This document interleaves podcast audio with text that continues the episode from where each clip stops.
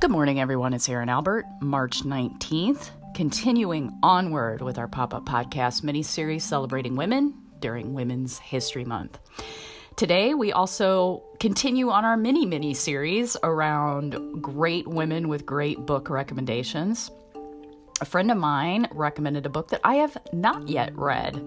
Uh, and the gal is Kelly Hartman. She is an entrepreneur and owns a company called Insights Consulting here in Indiana.